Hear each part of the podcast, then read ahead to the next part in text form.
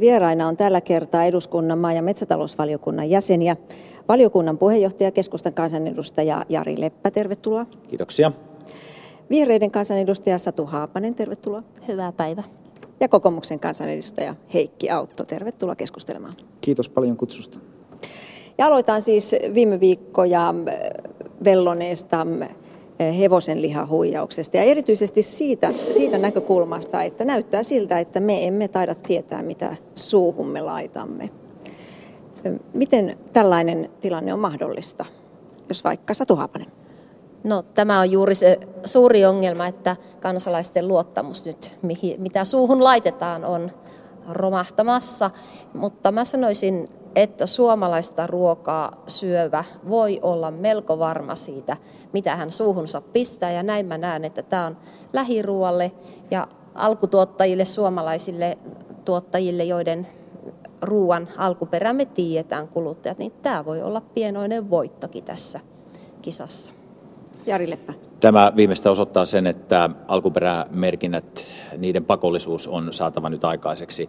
Ja toinen asia, mikä pitää saada aikaiseksi, elintarvikeketjuja on syytä lyhentää. Nyt ne on niin pitkiä ja monipolvisia, että enää ei tiedetä, mistä on kyseinen raaka-aine kotoisin. Ja näin tulee kuluttajahuijatuksi. Samalla kun tulee kuluttajahuijatuksi, samalla tulee huijatuksi vaikkapa suomalainen tuottaja, jossa tuotannon, tuotantoketju on, niin kuin tässä esille tuli, se on meillä hyvin hanskassa, valvonta pelaa ja se, että tiedetään mitä syödään. Mutta samalla markkinoille tulee täysin epämääräisistä suunnista epämääräisiä elintarvikkeita ja niiden raaka-aineita ja sitten kilpaillaan samalla markkinoilla. Eli tämä on erittäin myöskin tästä näkökulmasta erittäin epä, epä, äh, hieno tapa ja hyvä tapa toimia ja siksi alkuperämerkinnät pitää saada pakollisiksi. Heikki Autto. Tämä on erittäin valitettava tilanne, koska suomalaiset kuluttajat tutkimusten mukaan kiinnittävät paljon huomiota siihen, että minkälaisia tuotteita he ostavat. Ja jos alkuperämerkintöihin ei voida luottaa, niin kuin tässä tapauksessa on käynyt, niin se on erittäin haitallista. On aivan selvää, että alkuperämerkintöjä tulee parantaa myös sääntelyn ja valvonnan osalta, mutta kyllä se varmasti kaikkein tärkein teko, mikä tässä kuluttajina voidaan tehdä ja kuluttajilla kuitenkin se viime kädessä suuri valta markkinaan vaikuttaa, niin on se, että ostetaan kotimaista, koska silloin se ruoan jäljitettävyys on huomattavan paljon parempi kuin ulkomaisten tuotteiden osalta. Palastellaan vähän tätä keskustelua. Aloitetaan niistä alkuperäis, me, alkuperämerkinnöistä. Kenen käsissä se nyt on, että ne ovat pakollisia? Niistä tulee pakollisia.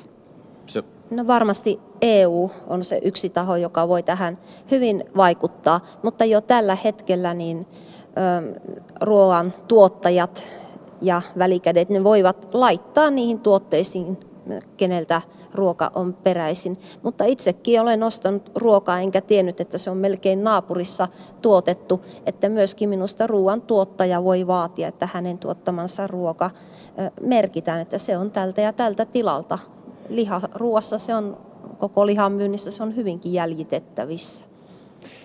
Kyllä se on ilman muuta poliittinen kysymys niin, että tehdään päätös ja ratkaisu, selkeä ratkaisu siitä, että alkuperämerkinnät pitää olla. Eduskunta on viime vaalikaudella kahteenkin kertaan linjannut eri selonteoissaan, että ne pitää tulla, nämä alkuperämerkinnät. Sitä ei edelleenkään ole ja siksi se on myöskin poliitikkojen tehtävä. On totta, että ne voidaan vapaaehtoisesti merkitä, mutta eipä niitä näy läheskään kaikessa olevan ja siksi on oleellista se, että niin kuin tässä sanottiin, eli kun kotimaista elintarviketta hankkii ja ostaa, niin tietää mitä saa. Se voidaan jäljittää ihan sinne lähtötilalle asti ja se on se, mitä kuluttajien pitää vaatia. Mutta kuinka varma takalukko tuo alkuperämerkintä on, jos, jos kyseessä on rikollinen toiminta? No rikollisuus on ihan asia erikseen, että tässä saattaa olla jopa kysymys siitä, niistäkin seikoista. Rikollisuus on, on totta kai aina tuomittavaa. Mutta no, niin, huijaus tavallaan on? No niin, se on sitten huijaus myöskin, että kerrotaan toista ja sitten tuote pitää sisällään toista. Eh, se on selvää, että kumpaakaan ei pidä, pidä suvaita.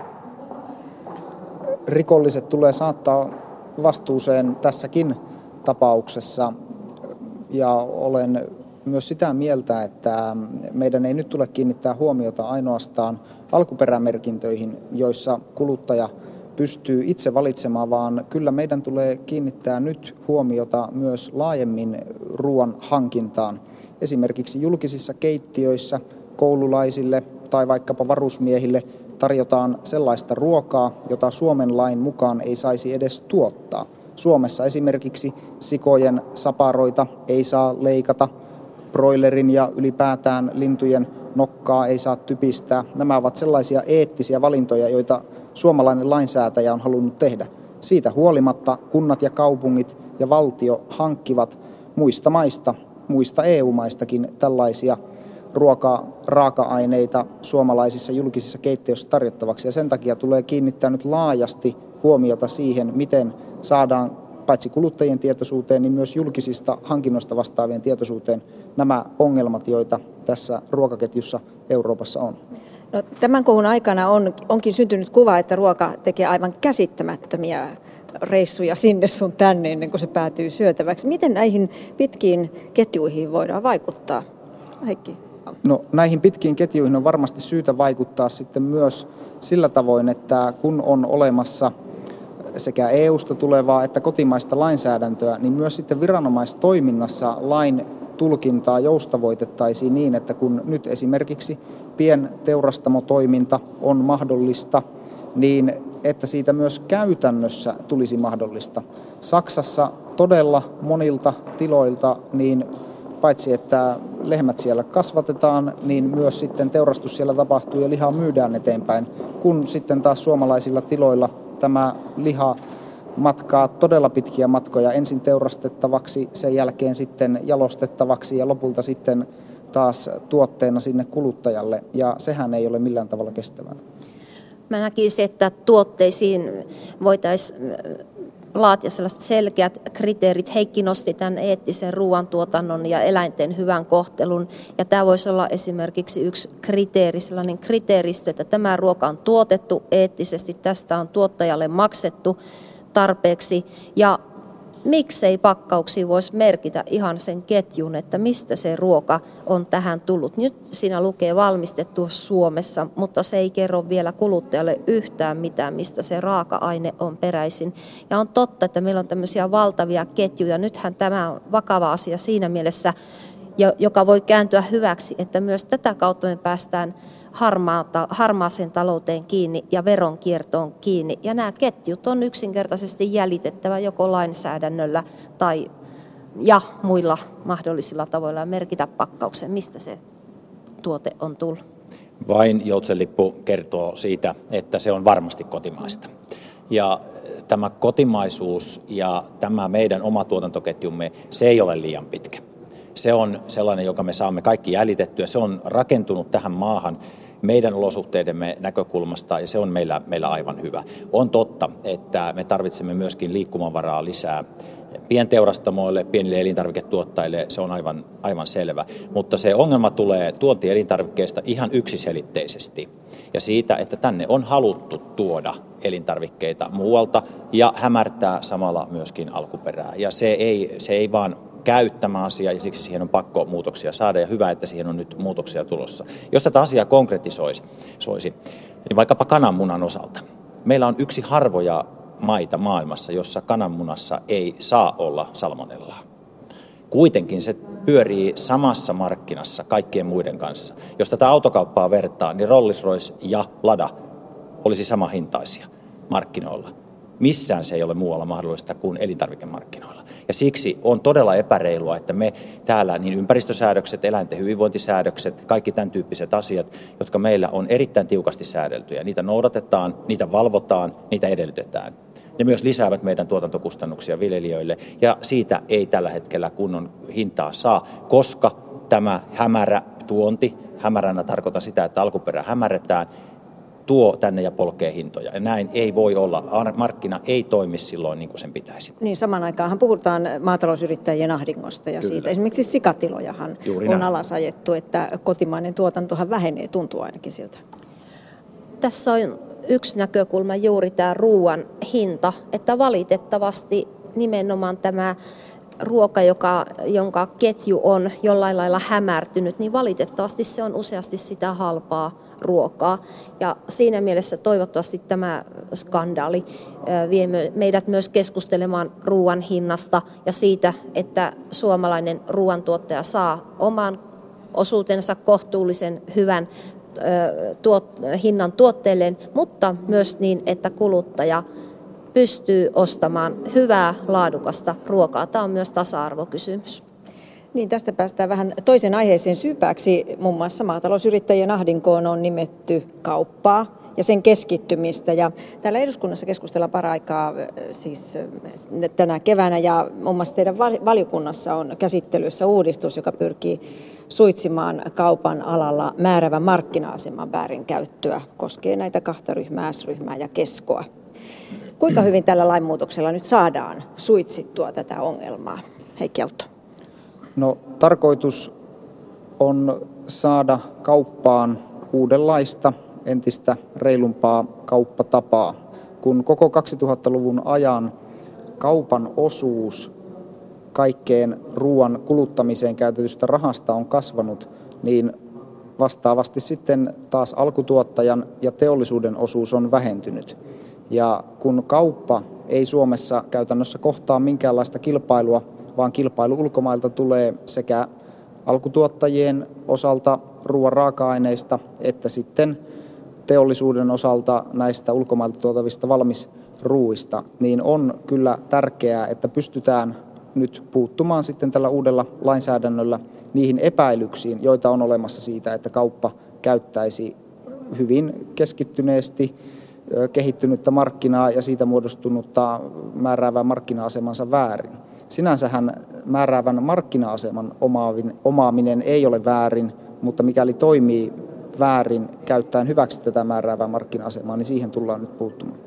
Onko tämä sellainen laki, joka muuttaa oikeasti tilannetta? No sitä tällä tavoitellaan ja nähtäväksi jää, toimiiko se. Entä Me... se 30 prosentin raja, onko se riittävä? No kyllä se varmasti on ihan, ihan hyvä ja harkittu raja ja, ja itse olen, olen sen rajan takana, mutta kyllä me tietenkin täällä eduskunnassa käymme tarkasti tämän lain läpi, jotta sen tavoite toteutuisi siitä, että markkina toimisi oikeudenmukaisesti ja hyvien kauppatapojen mukaan. Se on, se on aivan selvä asia. Ja kun me tiedämme kaikista tilastoista sen, että kaupan osuus on kasvanut ja alkutuottajan osuus on pienentynyt, näin ei voi jatkua. Ja siksi tälle on pakko tämän tyyppisiä toimintoja tehdä kuin mitä, mitä tässä tällä hetkellä on. Ja yksi erikoinen erityispiirre tässä on se, että kun kauppa tässä kertoo, että tämän lain myötä ruoka, ruoan hinta nousisi edelleen. En ole löytänyt yhtään sellaista perustetta tästä laista, jotta näin ei tapahtuisi, tai näin tapahtuisi. Ja kyllä tässä kauppa petää nyt itselleen mahdollisuutta taas nostaa yhdellä verukkeella hintaa lisää. Ja toinen erikoisuus, joka tähän sisältyy, on se, että erittäin hiljaa ovat elintarvike kaupoille elintarviketta toimittavat yritykset. Ja syy on selvä. He pelkäävät tilannetta, että jos he tulevat esille, niin heidän kauppasuhteensa päättyy. Ja tämäkin osoittaa sen, että markkina ei toimi niin kuin sen pitäisi toimia. Eli ei voi olla tällaista pelon ilmapiiriä kaupankäynnissä, vaan kyllä sen pitää olla reilua ja kilpailla reilusti, eikä niin kuin tällä hetkellä. Se ei ole avointa. Vain kauppa tietää esimerkiksi omien tuotteidensa private labeleiden kautta koko ketjun hinnanmuodostuksen ja sitä kautta sillä on ylivoimainen kilpailuasema ja ostajavoima muihin ketjun toimijoihin nähden. Niin, Keskon pääjohtajahan on puhunut tästä 10 prosentin korotuksesta. Mitä mieltä te olette esimerkiksi Satu Haapanen?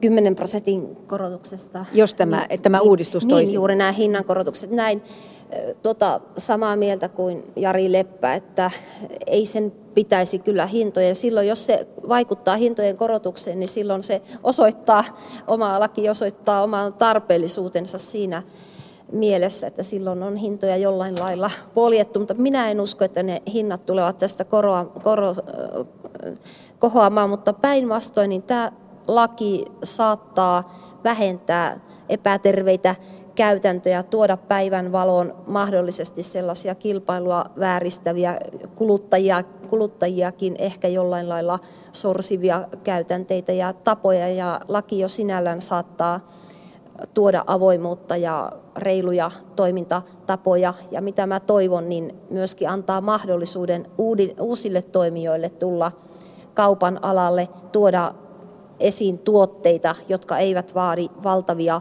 massoja, vaan jotka menevät kaupaksi ja niitä kannattaa myydä pienemmilläkin volyymeillä. Niin, suomalaisessa elintarviketuotannossa ei ole kysymys siitä, että onko kuluttajilla varaa ostaa suomalaisia elintarvikkeita, vaan kysymys on siitä, onko tuottajilla varaa tuottaa niitä. Ja tässä on kysymys, että se oikeudenmukaisemmin pitää jakautua ketjun sisällä. Ei voi olla niin, että se, joka tekee niitä, saa vähiten. Ja tässä puhun nyt maatalousyrittäjistä ja ruoan alkutuottajista. Heikki Auto, miten tämä ihan konkreettisesti pitäisi näkyä sitten niin tuottajien elämässä, kuluttajien elämässä, kun laki tulee voimaan? Tämän tulisi näkyä sillä tavoin, että tuottajalle jää kohtuullinen osuus palkka siitä työstä, jota viljelijä tekee. Ja myös sitten sen tulisi näkyä parantuneena kilpailuna kaupassa, jotta myös se kuluttajan kauppalasku siinä kassalla pienenisi. Ja näiden tavoitteiden toteutumiseksi tietysti niin on hyvä pohtia sitä, että päästäänkö siihen pelkästään lisäämällä säätelyä vai kun nyt esimerkiksi tuolla eduskunnan suuressa salissa keskustellaan vaikkapa kauppojen aukioloajoista, että tuleeko meidän miettiä sitä, mitä säätelyä voimme olla purkamassa, jotta kauppa pystyy palvelemaan kuluttajia parhaalla mahdollisella tavalla ja todella sitten se kauppalasku saadaan pienemmäksi. Suomessa elämisen kustannukset asumisen, energian, liikkumisen, kaikkien hintojen osalta ovat käymässä aivan kohtuuttomiksi, emmekä varsinkaan ruoan kallistumisen myötä halua enää tätä laskua kasvattaa. Niin, ihan lopuksi muutama sana. Todellakin tuolla suuressa salissa keskustellaan nyt kauppojen aukioloaikojen laajentamisen vaikutuksista. Tämä laajennushan tapahtui 2009. Onko siitä syytä vielä keskustella? No eduskunta edellytti silloin, kun laki aikanaan tehtiin, että sitä seurataan ja käydään tämä keskustelu. Ja nyt sitä käydään. On hyvä keskustella, minkälaisia vaikutuksia sillä on ollut pieniin yrityksiin, työntekijöihin totta kai ja koko kaupan alaan. Ilman, ilman muuta se on perusteltua käydä lävitse se. Pitäisikö aukioloja vielä laajentaa? No ei mielestäni tällä hetkellä, vaan päinvastoin tässä täytyisi kauppiailla myöskin olla oikeuksia pienillä kauppiailla valita aukioloaikansa niin, että jokaisella olisi ainakin yksi vapaa päivä viikossa.